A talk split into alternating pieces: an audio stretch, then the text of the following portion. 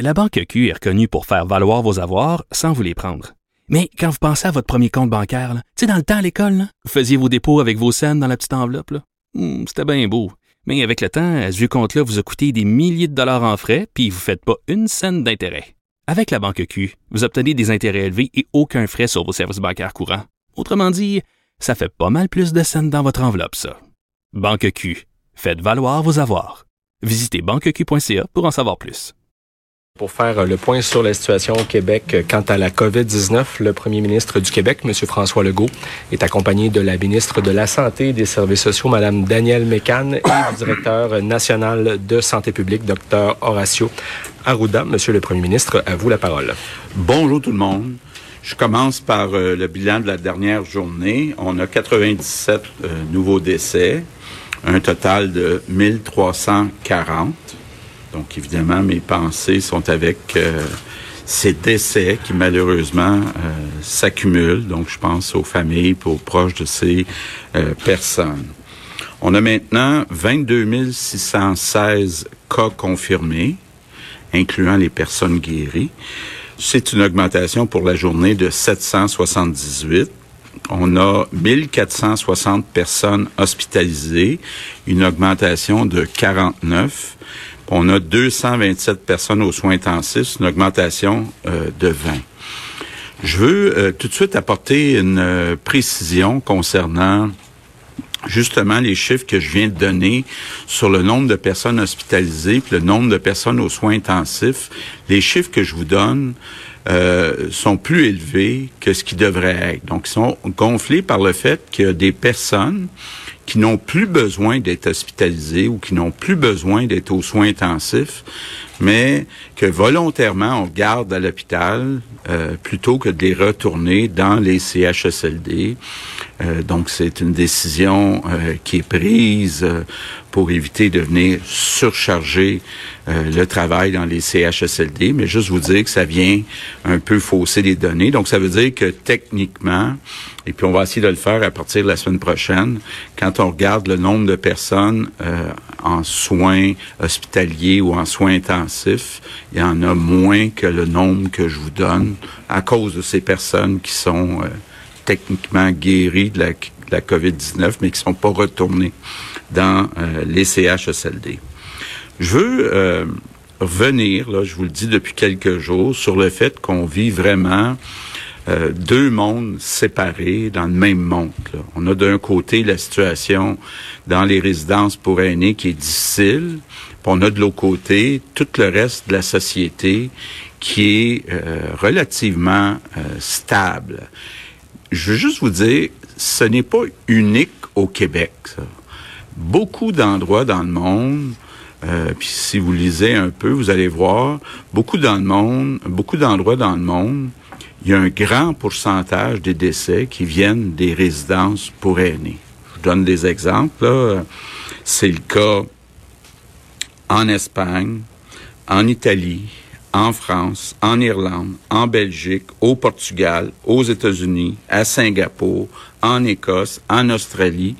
Donc, ça excuse absolument pas la situation dans laquelle on se retrouve euh, dans les CHSLD, mais c'est juste pour vous dire je pense que c'est partout dans le monde qu'on s'est rendu compte, euh, mal préparé, euh, pas seulement au Québec, mais un peu partout dans le monde, que lorsque ce virus rentre dans une résidence pour aînés, c'est un peu comme mettre le feu euh, dans le foin.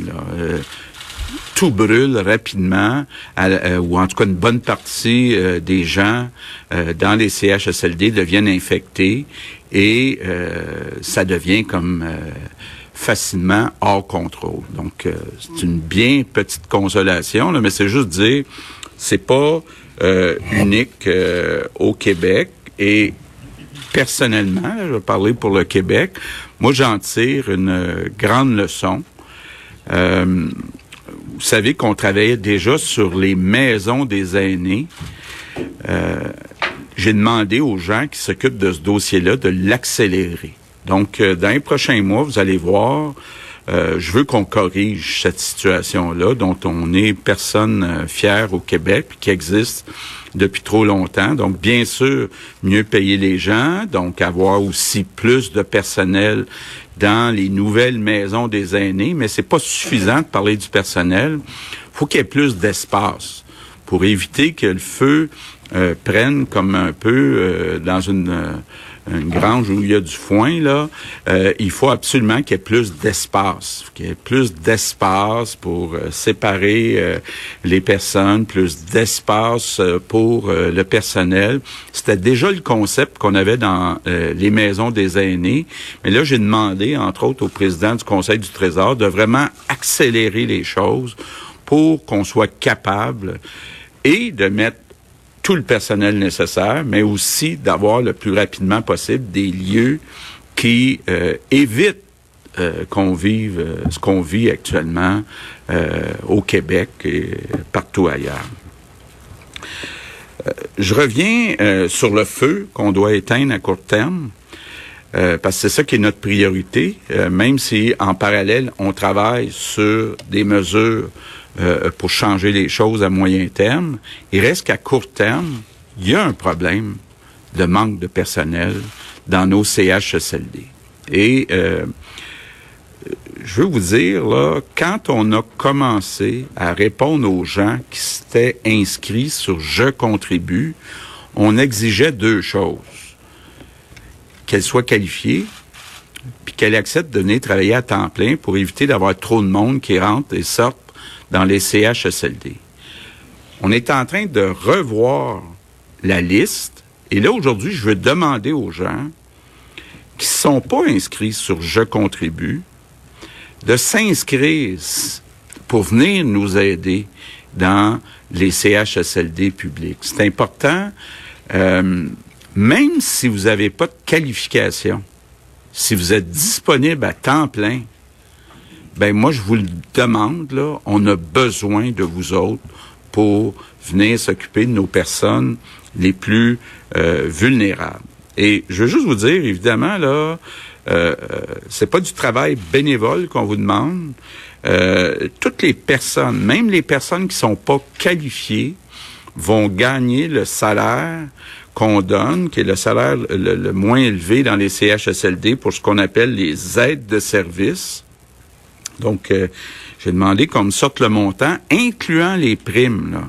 Ça donne un montant de 21 dollars et 28 dollars, 777 dollars par semaine, 3368 dollars par mois. Donc, on est prêt à offrir euh, ces salaires à toute personne qui veut venir travailler à temps plein, même si c'est une personne qui n'est pas qualifiée en santé donc qui euh, est prête à venir donner un coup de main. On a besoin de euh, vous autres. Donc, je reviens sur nos deux mondes. Il reste que si euh, on met de côté les CHSLD, la situation est sous contrôle. C'est ce que nous disent les scientifiques. La situation est sous contrôle. Ça ne veut pas dire qu'il ne faut pas être prudent. Mais ça veut dire qu'on va réouvrir la société graduellement. On l'a dit, on va vous déposer la semaine prochaine. C'est pas la semaine prochaine que ça va commencer à ouvrir, mais on va vous déposer la semaine prochaine un plan pour réouvrir les écoles, réouvrir euh, les entreprises. C'est important, par contre, que les mesures dont on vous parle depuis longtemps restent. Là. Ça veut dire, entre autres, rester toujours à deux mètres, donc à six pieds euh, des autres personnes. Puis dans les cas où c'est pas possible, oui, on va euh, euh, recommander fortement de porter un masque. Donc, quand vous n'êtes pas capable, que ce soit dans le transport en commun ou dans votre travail, de rester toujours à deux mètres des autres personnes, oui, on va suggérer fortement de porter un masque.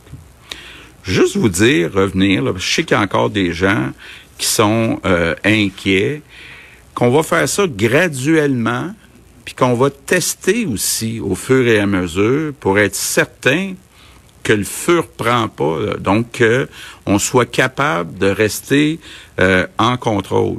Par contre, ce que je veux vous dire, c'est qu'il restera toujours des risques. Mais si les personnes restaient à la maison encore pour des mois, il y aurait aussi des risques de problèmes de santé mentale. Donc, euh, je sais que moi, le premier, depuis des semaines, j'essaie d'entrer dans la tête de tous les Québécois qu'il faut rester à la maison. D'ailleurs, ça a bien réussi. Je vous remercie, je suis vraiment fier de voir comment les Québécois ont respecté les consignes. Mais là, il faut comme un peu se déprogrammer, moi le premier, mais vous autres aussi, pour être capable de rechanger encore d'approche, euh, d'attitude. Donc, euh, euh, la vie va être différente. On va rester à deux mètres pendant plusieurs mois des autres personnes, mais on a besoin que le Québec renaisse, là. On a besoin que la vie, en guillemets, normale reprenne. On a besoin de nos amis, on a besoin euh, de euh, tranquillement, en étant prudent, de recommencer la vie euh, en société. Et c'est vrai que ça sera pas la même vie qu'avant. Donc, on va être différent. On sera pas tout à fait pareil comme avant. Mais je pense qu'on va sortir grandi de cette épreuve euh, collective. Puis, c'est important, plus que jamais, de rester unis. Puis oui, il reste un gros chantier dont on doit s'occuper, les résidences de nos aînés. C'est pas le temps d'être découragé, là, c'est le temps de se relever les manches, régler ce problème-là, puis en même temps reprendre tranquillement, graduellement, la vie normale, retrouver l'espoir, retrouver la fierté, et je suis certain qu'on est capable, les Québécois, de passer au travers, puis de revenir graduellement à une société qui reste unie, qui reste fière. Merci tout le monde.